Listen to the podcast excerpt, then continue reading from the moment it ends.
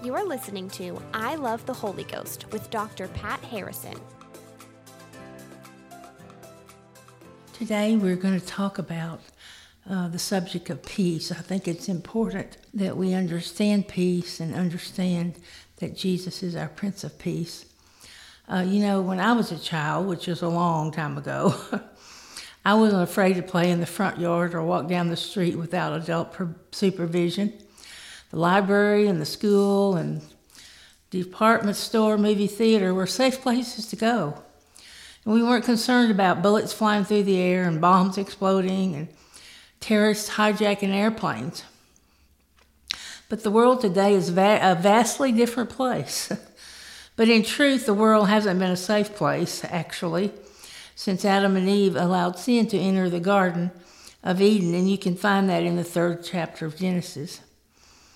In Genesis 1:26, it says that God created the world and gave Adam authority and power to administrate it.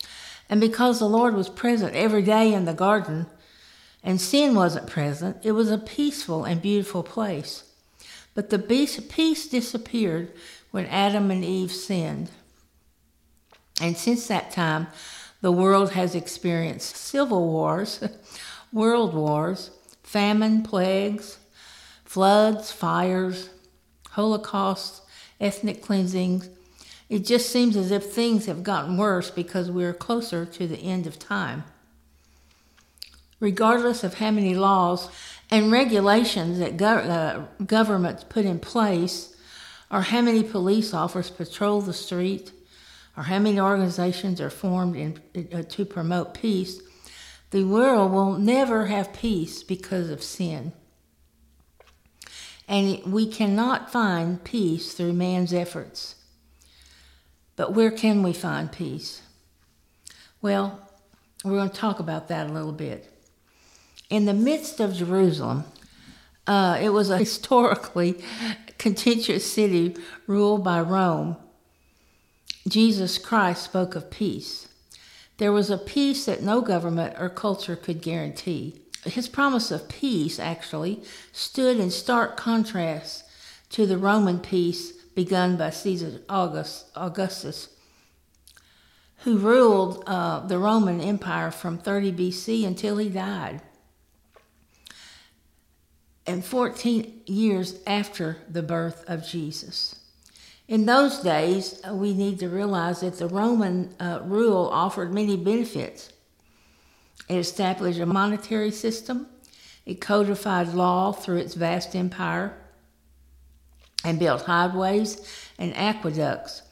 And in the book of Acts, Paul boasted to the Roman commander of his Roman citizenship. He said in Acts 2:28, the commandant replied, I purchased this citizenship for a big price. And Paul said, but I was born a Roman. So the Roman rule enabled Paul and other disciples to spread the gospel.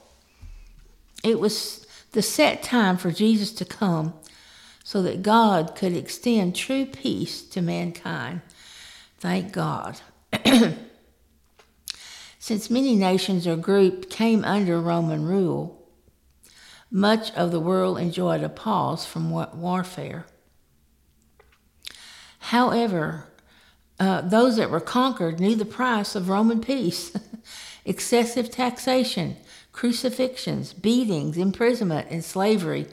It wasn't true peace, as you can see.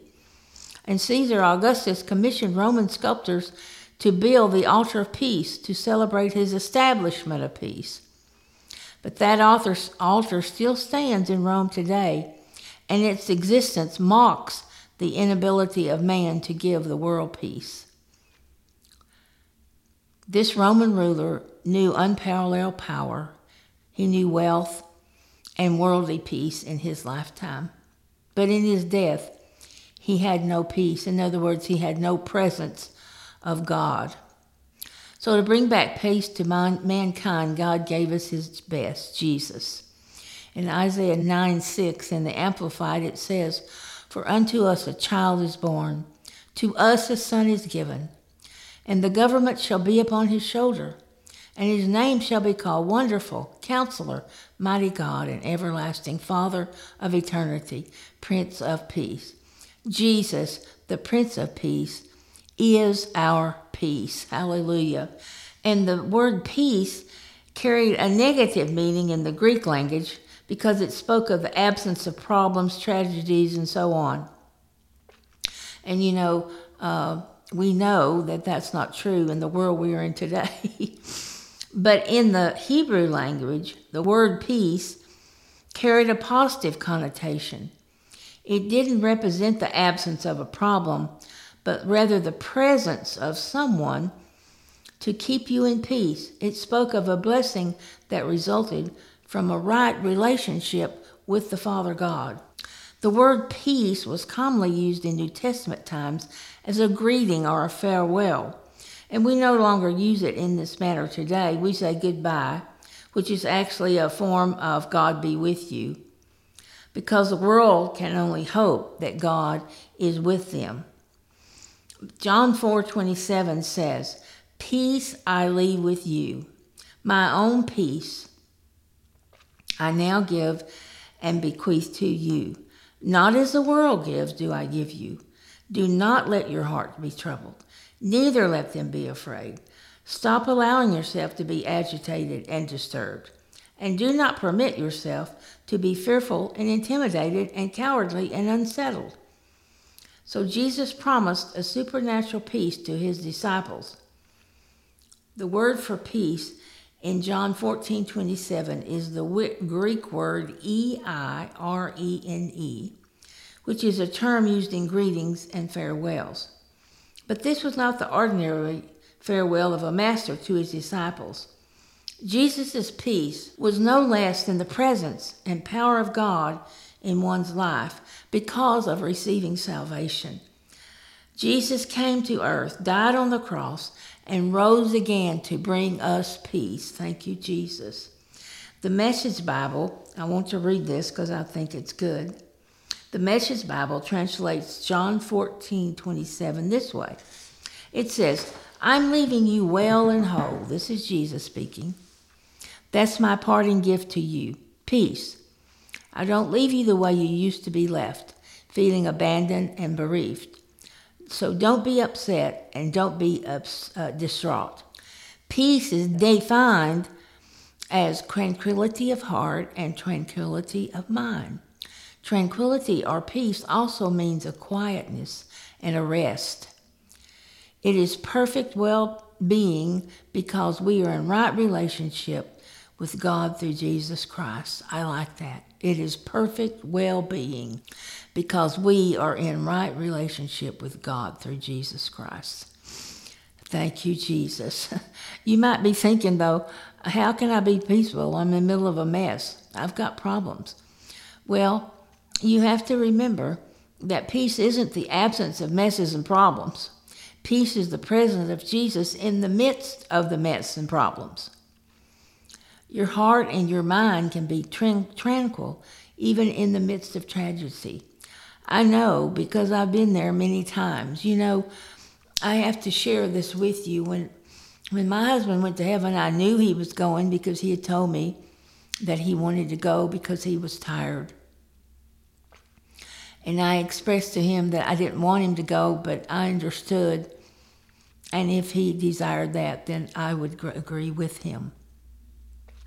And when he went to heaven, the peace of God, I already had the peace of God, but there was just a peace, a strong peace that came upon me and just showered me and covered me.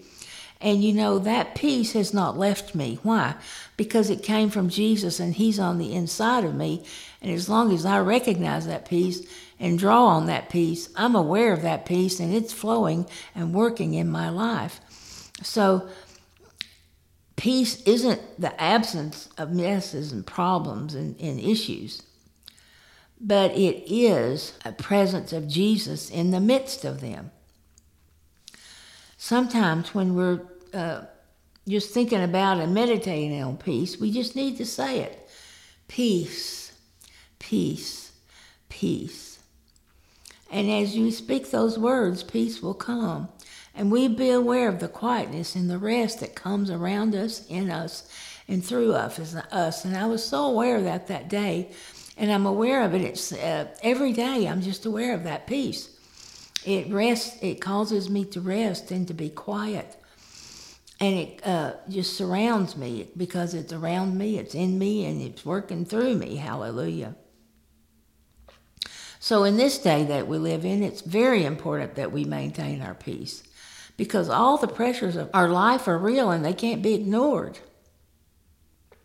But when things go wrong, we cannot allow the pressures of the world to steal our joy and our peace. The world's peace is temporary, it's fleeting and unreliable. No worldly system can guarantee lasting peace. And today there are many people, including Christians, that are not experiencing peace in their lives. Some people think they can find peace in a bottle or a pill, or sitting sometimes cross-legged on a mountainside chanting a mantra. And others try to find peace by escaping to the wilderness. But peace is not a thing or a process. It is a person, Jesus Christ. Hallelujah. Are you at peace? Are you living in peace? Is there peace in your heart? People that don't know Jesus can only hope they will have peace. But Jesus didn't say, "My peace I hope you have." He said he gives us peace and leaves it with us. In John 4:27, Jesus was making a bequest. A bequest is something left by a will. God's will in the New Testament, his covenant with us, the peace that Jesus gives, is the natural result of the Holy Spirit's presence within us. Peace is Jesus' bequest to his disciples, and then to us that have come into the saving knowledge of the Lord Jesus Christ. Hallelujah. The expression that Jesus used in John 14:27 was not the common word usage of the word peace. He used this term in his own way for his own purpose. By his repetition, Jesus emphasized the importance of peace. He said that he gives peace, and then continued to say that his peace was not like the peace the world gives. When Jesus died and rose again, he came forth as the Prince of Peace. Since he is the Prince of Peace and lives on the inside of us, when he speaks, peace is created in us. Thank you, Jesus. So if you've had received Jesus Christ as your Lord and Savior, you have peace. And let me say this, if you have never received Jesus as your Lord and Savior, there's no better time than right now. So just pray this simple prayer. Father, I admit that I have sinned. I need you, and I believe that Jesus is your Son and Savior. I receive your forgiveness.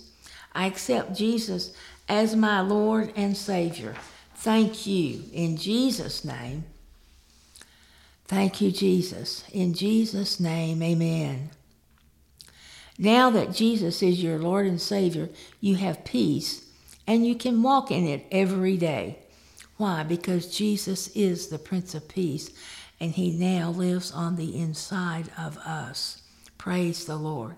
I think one of the reasons that we experience unrest, and I call it unpeace, is because we don't listen to God and focus on his word. What do? Instead, we listen to worldly opinions and the voice of our feelings, and then we think on wrong thoughts. We worry on the problem instead of meditating on the promise. I'm not saying that we ignore reality. Life sometimes is messy and difficult, and we'll have a few things that happen in circumstances. And God, it isn't that God wants us to ignore these things. He just wants us to focus on a higher reality, the truth of his report. He wants us to focus on Jesus and the promises of the word. So when we give place to Jesus' presence, his power, and the promise, the feelings of unrest and unpeace will leave, and the feelings of peace will flood us. And I want you to understand one thing, that there's not anything wrong with feelings. We aren't bad or sinful because we have feelings. God has emotions, and He created us to have emotions. We just need to keep them in their proper place. And that proper place is in subjection to the Spirit and the Word of God. Feelings are not supposed to control us, but we are supposed to control the feelings. And the battle to steal our peace begins in the mind. The feelings of unrest, unpeace, and insecurity start to flood our souls when we begin to give place to the enemy's lies. He bombards us with wrong thoughts, such as, what if? How will I ever get through this? I don't know what I'm going to do. When all these thoughts start coming to our minds, we become insecure and fearful because we don't allow Jesus to be what He said He would be to us, and that's peace.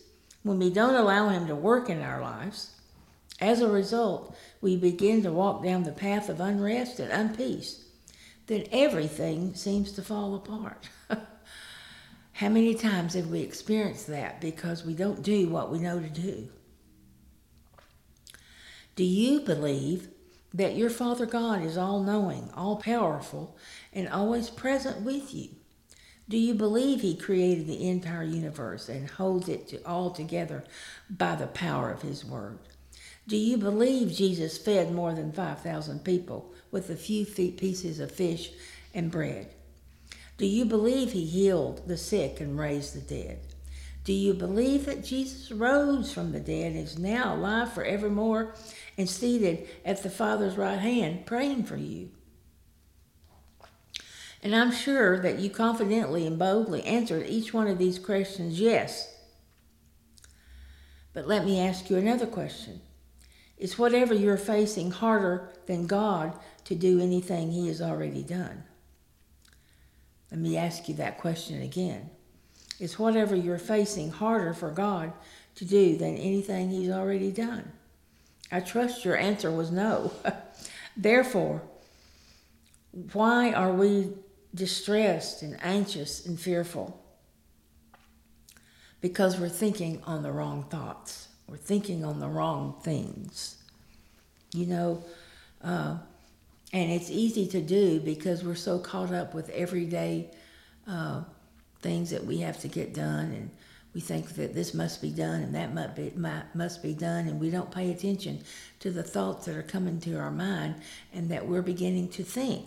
And we have to be aware and know that when those thoughts begin to come, that we have within us the power and the Word to speak forth the Word of God and be aware of the peace who is in us, who is Jesus. Hallelujah.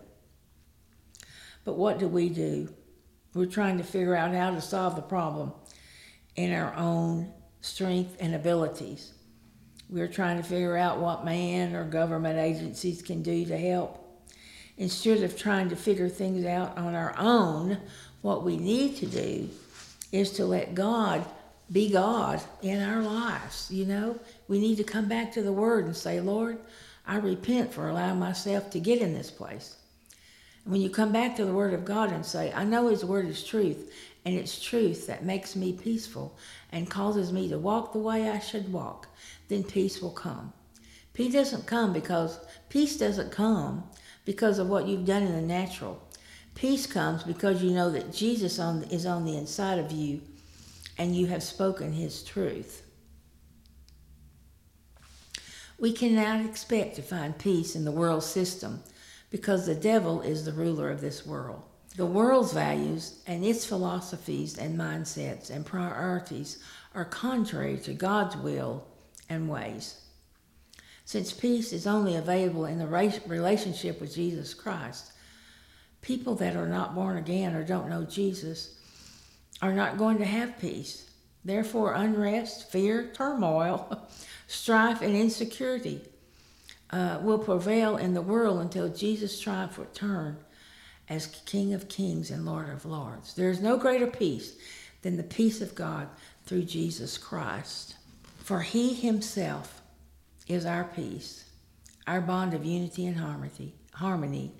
He has made us both Jew and Gentile, one body, and has broken down, destroyed, abolished the hostile dividing wall between us, by abolishing in his own crucified flesh the enmity caused by the law with its decrees and ordinances, which he annulled, that he from the two might create in himself one new man, one new quality of humanity out of the two, so making peace.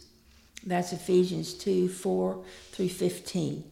And then Colossians 1:20 says, and God purposed that through, by the service, the intervention of him, the Son, all things should be completely reconciled back to himself, whether on earth or in heaven, as through him the Father made peace by means of the blood of his cross. When Jesus is your Lord and Savior, you have peace with God. He's not mad at you. God's not looking for a reason to punish you. He loves you. That's what Colossians 1:20 means. Now every day you must choose to walk in Jesus' peace by faith. Hallelujah. Let's pray. Father, I thank you that as we have spoken the word today, those that have heard your word, they will take hold and they will have revelation and they will maintain that word in their life and they will walk in peace every day of their life. We thank you for that, Lord, and we give you praise and glory in Jesus' name. Amen. Thank you for listening to I Love the Holy Ghost with Dr. Pat Harrison. For more information, go to patharrisonministries.org.